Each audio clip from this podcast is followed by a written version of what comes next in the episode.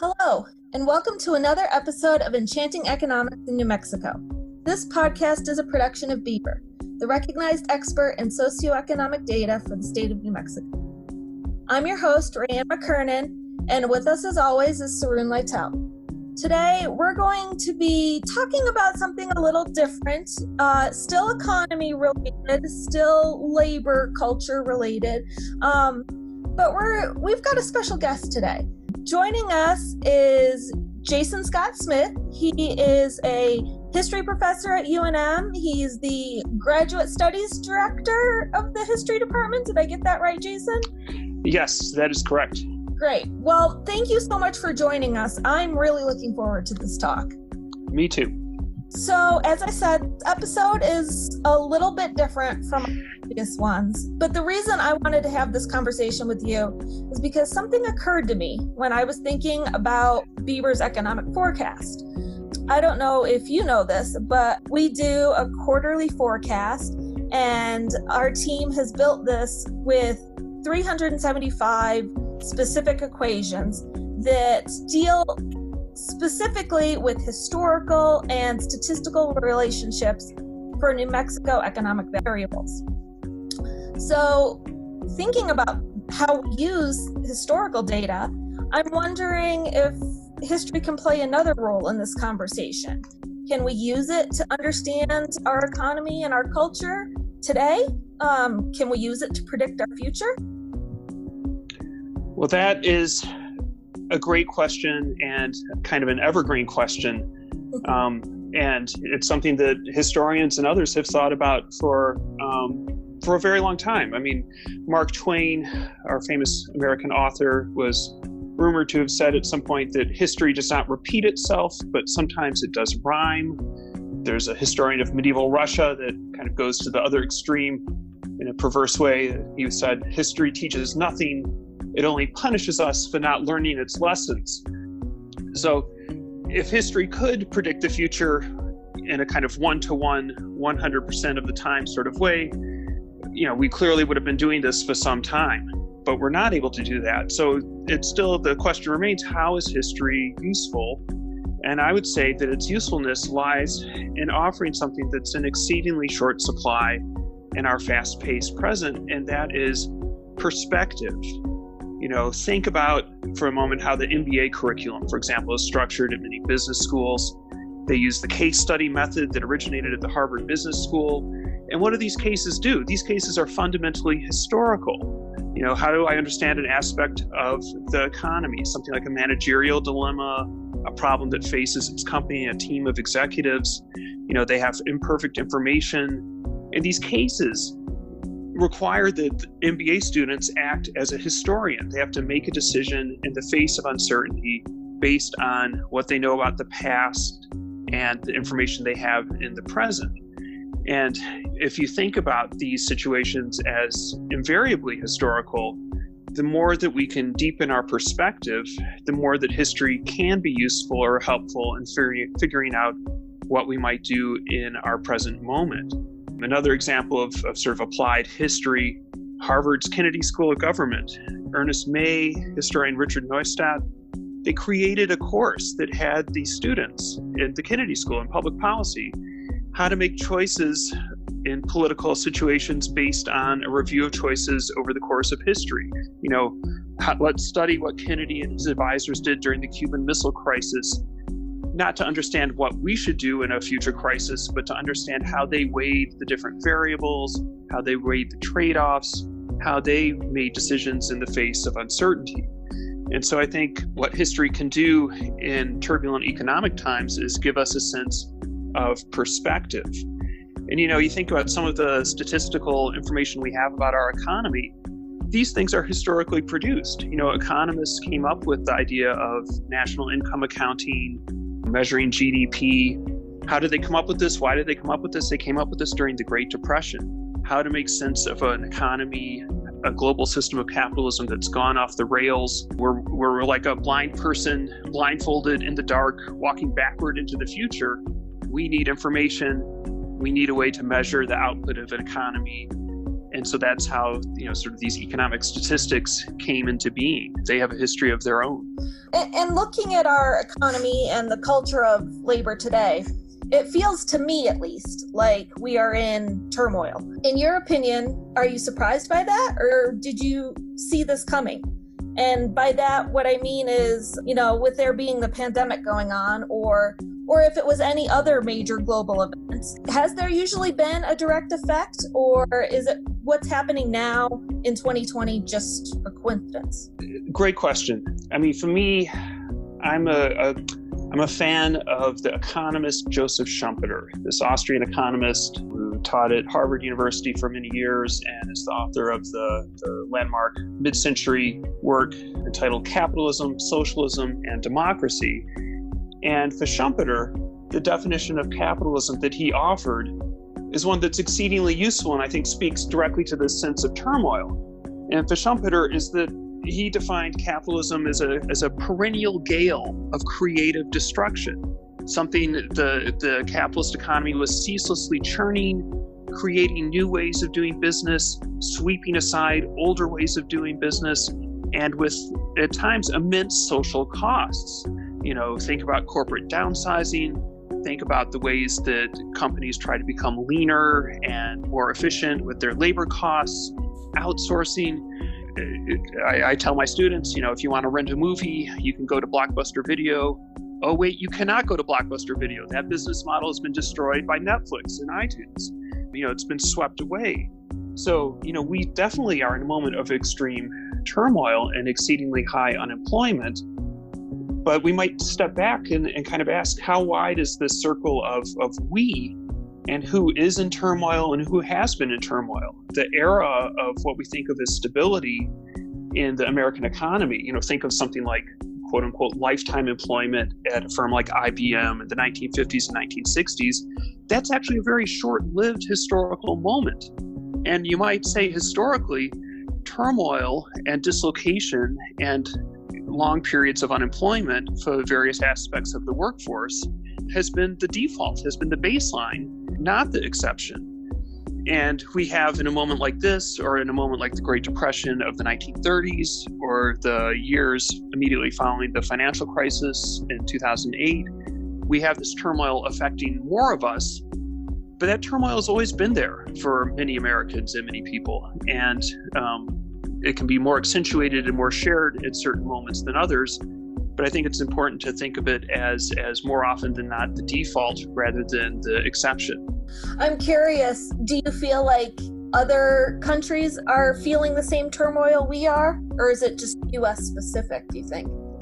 I think nations different nations are feeling this turmoil in different ways and you can look at for example the different choices that they make in structuring their own capitalist economies. You know, think about Germany or Japan for a moment. You know, I mean, Germany, it's home to world leading capitalist firms that have been in existence for many decades.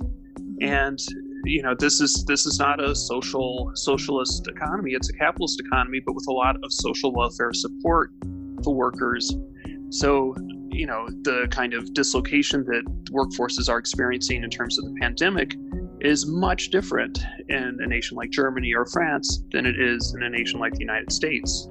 I'm really showing my ignorance. I didn't realize that if you weren't if you were capitalist that there were different ways about doing it. I assumed if you were a capitalist society, you all ran the same way.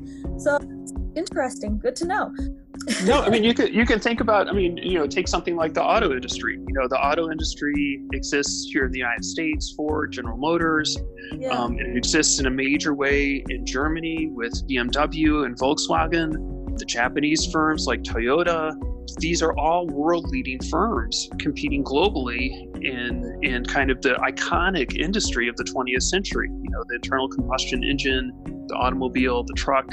You know this is capitalist competition on a global scale in a key industry. And you can kind of extrapolate outwards from that to all sorts of industries tech, pharmaceuticals, you name it.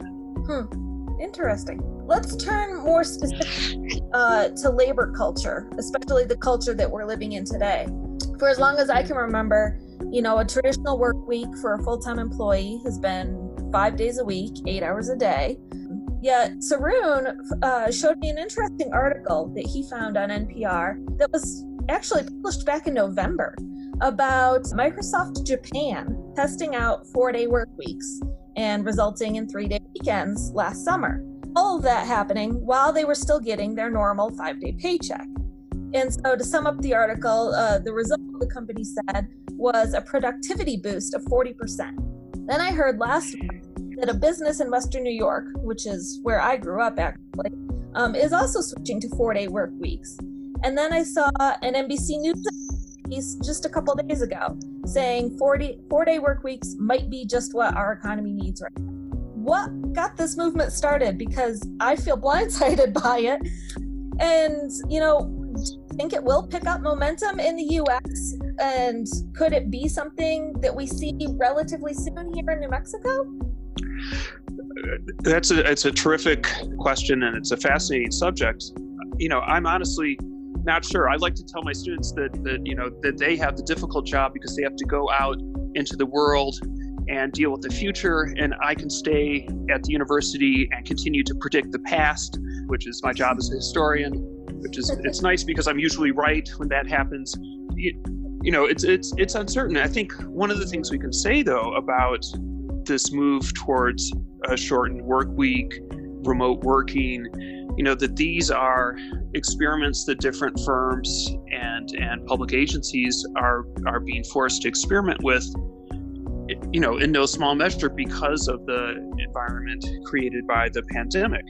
And just historically you know it's fascinating the 40 hour work week 8 hours a day 5 days a week has its own relatively short history you know uh, I'll loop back to the auto industry again you know, it's 1926 when Ford adopts this five day, 40 hour work week structure. And previously, workers for Ford worked a six day week. And auto workers, after, the, after going to that five day, 40 hour work week, auto workers were not paid overtime when they had to work over, you know, over that time until the United Auto Workers bargained for it. And how did they bargain for it? It took the Flint sit down strike of 1936 37 to make that happen. You know, this tiny auto workers union sat down, took control of General Motors' plants in Flint, Michigan. And you might ask yourself, why didn't they go on strike at Ford? The reason, and this is the culture of labor relations in, in the auto industry in the 1930s, 1920s, Ford had the largest private stockpile of dynamite and ammunition in the nation right? Ford was ready to crush any strike by force. So the UAW was was smart enough to strike GM, the firm that had fewer fewer guns. Um, wow. So they they go on strike. They sit down. They take control of of um, Flint's plants. You know, they stay there for 44, 45 days and and force GM to come to the bargaining table. They negotiate an agreement. It's the basis for a kind of auto worker auto company contracts going forward in the late 1930s into the 1940s and 50s. The 1949 contract with GM and the auto workers was nicknamed the Treaty of Detroit because GM had bought, finally had secured labor peace and stability by offering workers benefits and cost of living increases and all sorts of inducements to, um, you know, to partner with them in the production of cars all of which is a long way of saying, you know, the, this this thing that we take as a baseline, as a given, the 40-hour work week um, with overtime, has a very short history, and it's something that was deeply contested and fought for um, and resisted by firms and fought for by workers. So I think in looking at what might happen with a work week going forward, it's it's going to be a site of contestation between workers and employers who can be trusted to work remotely how much do you get paid how much support can you expect from your employer to, to work remotely? These are all kind of open questions and they're questions about fundamentally about power. Well speaking of working remotely what is your opinion on the future of that? Can it be judged as a whole or does it need to be addressed based on the industry? You know for example mm-hmm. the employees of Beaver we can work anywhere whenever, as long as we have internet. And for that reason, among others, we're not in any rush to return to campus. But do you feel the same way? I mean, I can't imagine what it's like trying to be an educator at any level at this time. No, it's it's um it's a challenge to be sure. I mean, I think it's something where clearly, I mean, it, and certainly we are in a state where our governor has taken a, a prudent and science-based approach to um, um, looking after public health that you know i mean i think about my colleagues who are older you know the kind of intellectual capital that we have in, in the unm faculty of people who are in their 60s and, and beyond those people should not be placed in front of, of you know, actively circulating potential spreaders, super spreaders of the environment in enclosed classrooms, even with a mask. I mean, this this seems like you know not a good idea. So I think you know for certainly. And, and then you've got any range of educators who are not older, but are, you know, they go home, they're taking care of older relatives, younger kids. There's a lot about this virus we don't know. It's, it's a complicated set of trade offs, and that's putting it mildly. You know, I think in terms of uh, remote work, it's clearly better suited to some industries and occupations and economic sectors than it is to others.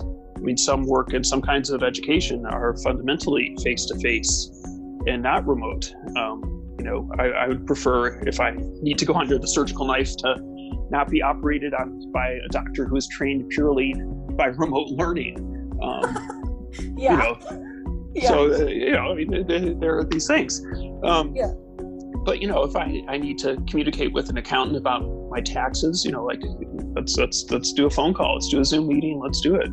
It's a clearly it's a sector by sector thing, but it is fascinating. I mean, moving back to these international comparisons, you can do what percentage of the American economy was deemed, and I alert you to that passive voice there, was deemed essential and remained open and working during you know the march to the present and which sectors were not deemed essential and could stay home or should stay home or got to stay home those are questions that put certain workers and occupations on the front lines and insulate and remove a large portion of workers um, from that health risk.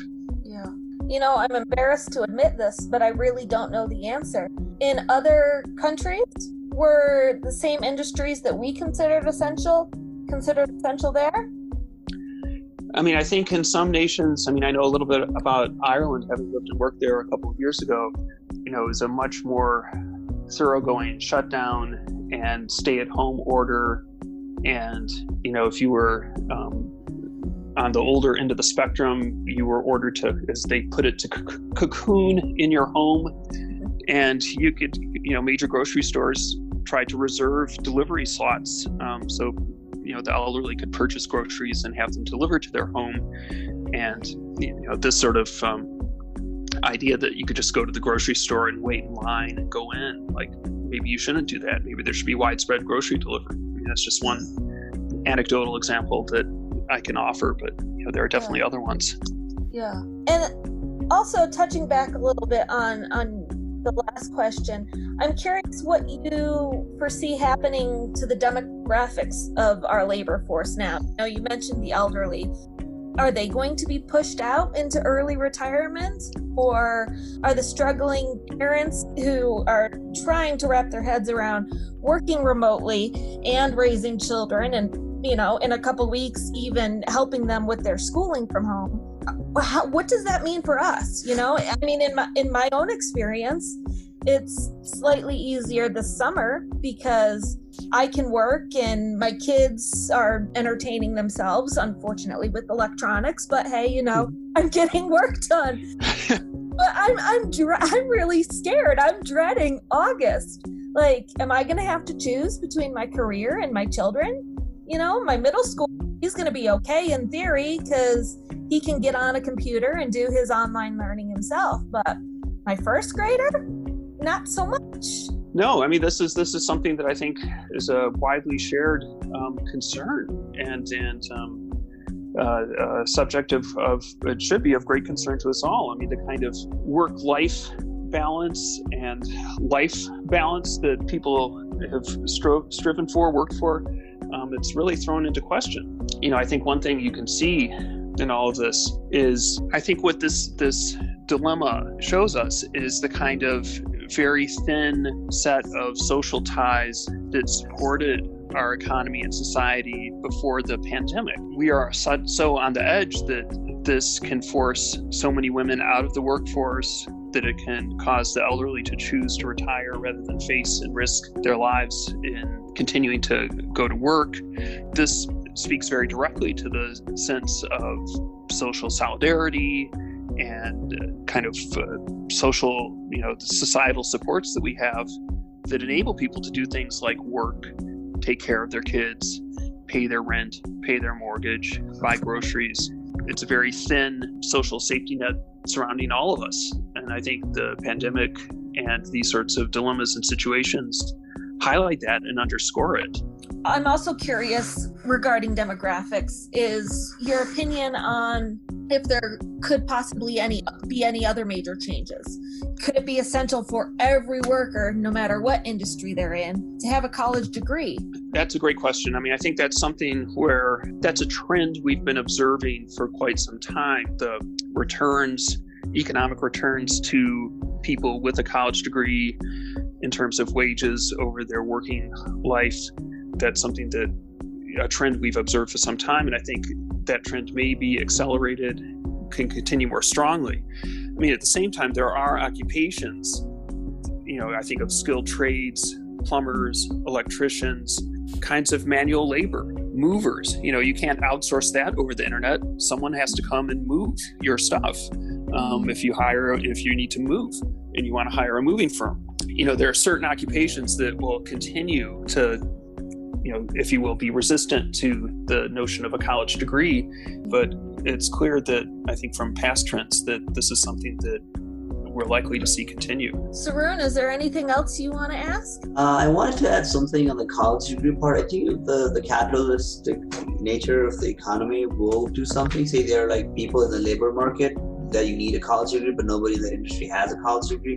What are you going to do? You're probably going to do an on-job training and hire people who are like uh, have those skills to pick up a new skill and then hire those and train them on the job. I think the college degree would increasingly become less relevant because of all the uh, training that you can do. I mean, even right now, for most programmers, you don't even need a college degree. You can go to a boot camp or on the job training and you can mm-hmm. make a really good wage that way. No, indeed. And, you know, you can certainly point to, you know, I mean, I, I do not want either of my kids to come to me with this example, but to say, like, you know, but dad, Bill Gates dropped out and he did all right for himself. Um, you know, I mean, you certainly can, you know, find that, but you know, uh, odds are it's, it's you're probably better served to, to finish that degree or get that degree. But there are certainly exceptions, and and I think in a, a capitalist system that underscores and celebrates entrepreneurial activity, you know, the tendency for people to maybe look at themselves and say like, hey, I'm going to bet on myself. I'm smart. I don't need to do that distribution requirement in, you know, sociology. I'll just simply start coding. Um, sure, you know, at the same time, you could make the case that for a liberal arts education, it's never been more relevant or more desired by certain occupations and certain firms. I mean, for some time, the consultancy firm McKinsey was was and has been looking for um, you know people with uh, liberal arts degrees with phds in disciplines like history even because these people are smart and have the training to think about different situations in different ways. And you know mckinsey can teach them how to use excel or you know make a chart or understand statistics. So you know it, it, it can cut both ways i think. That's a great question. So if you were a betting man is there, is there any going back to the economy and the labor culture before this pandemic, or are we definitely seeing a change that's going to stick around for the future? Well, I, I can. I'm allowed, I think, as a historian, to use at least one cliche a day. I could say time will tell. Um, but you know, more seriously, I think um, we're seeing some changes that I think will persist for some time and and will the will things change back or evolve in a different direction? I think that's an open question. But for the moment, I think we're seeing some pretty impressive alterations in the fabric of how people do business, how people work.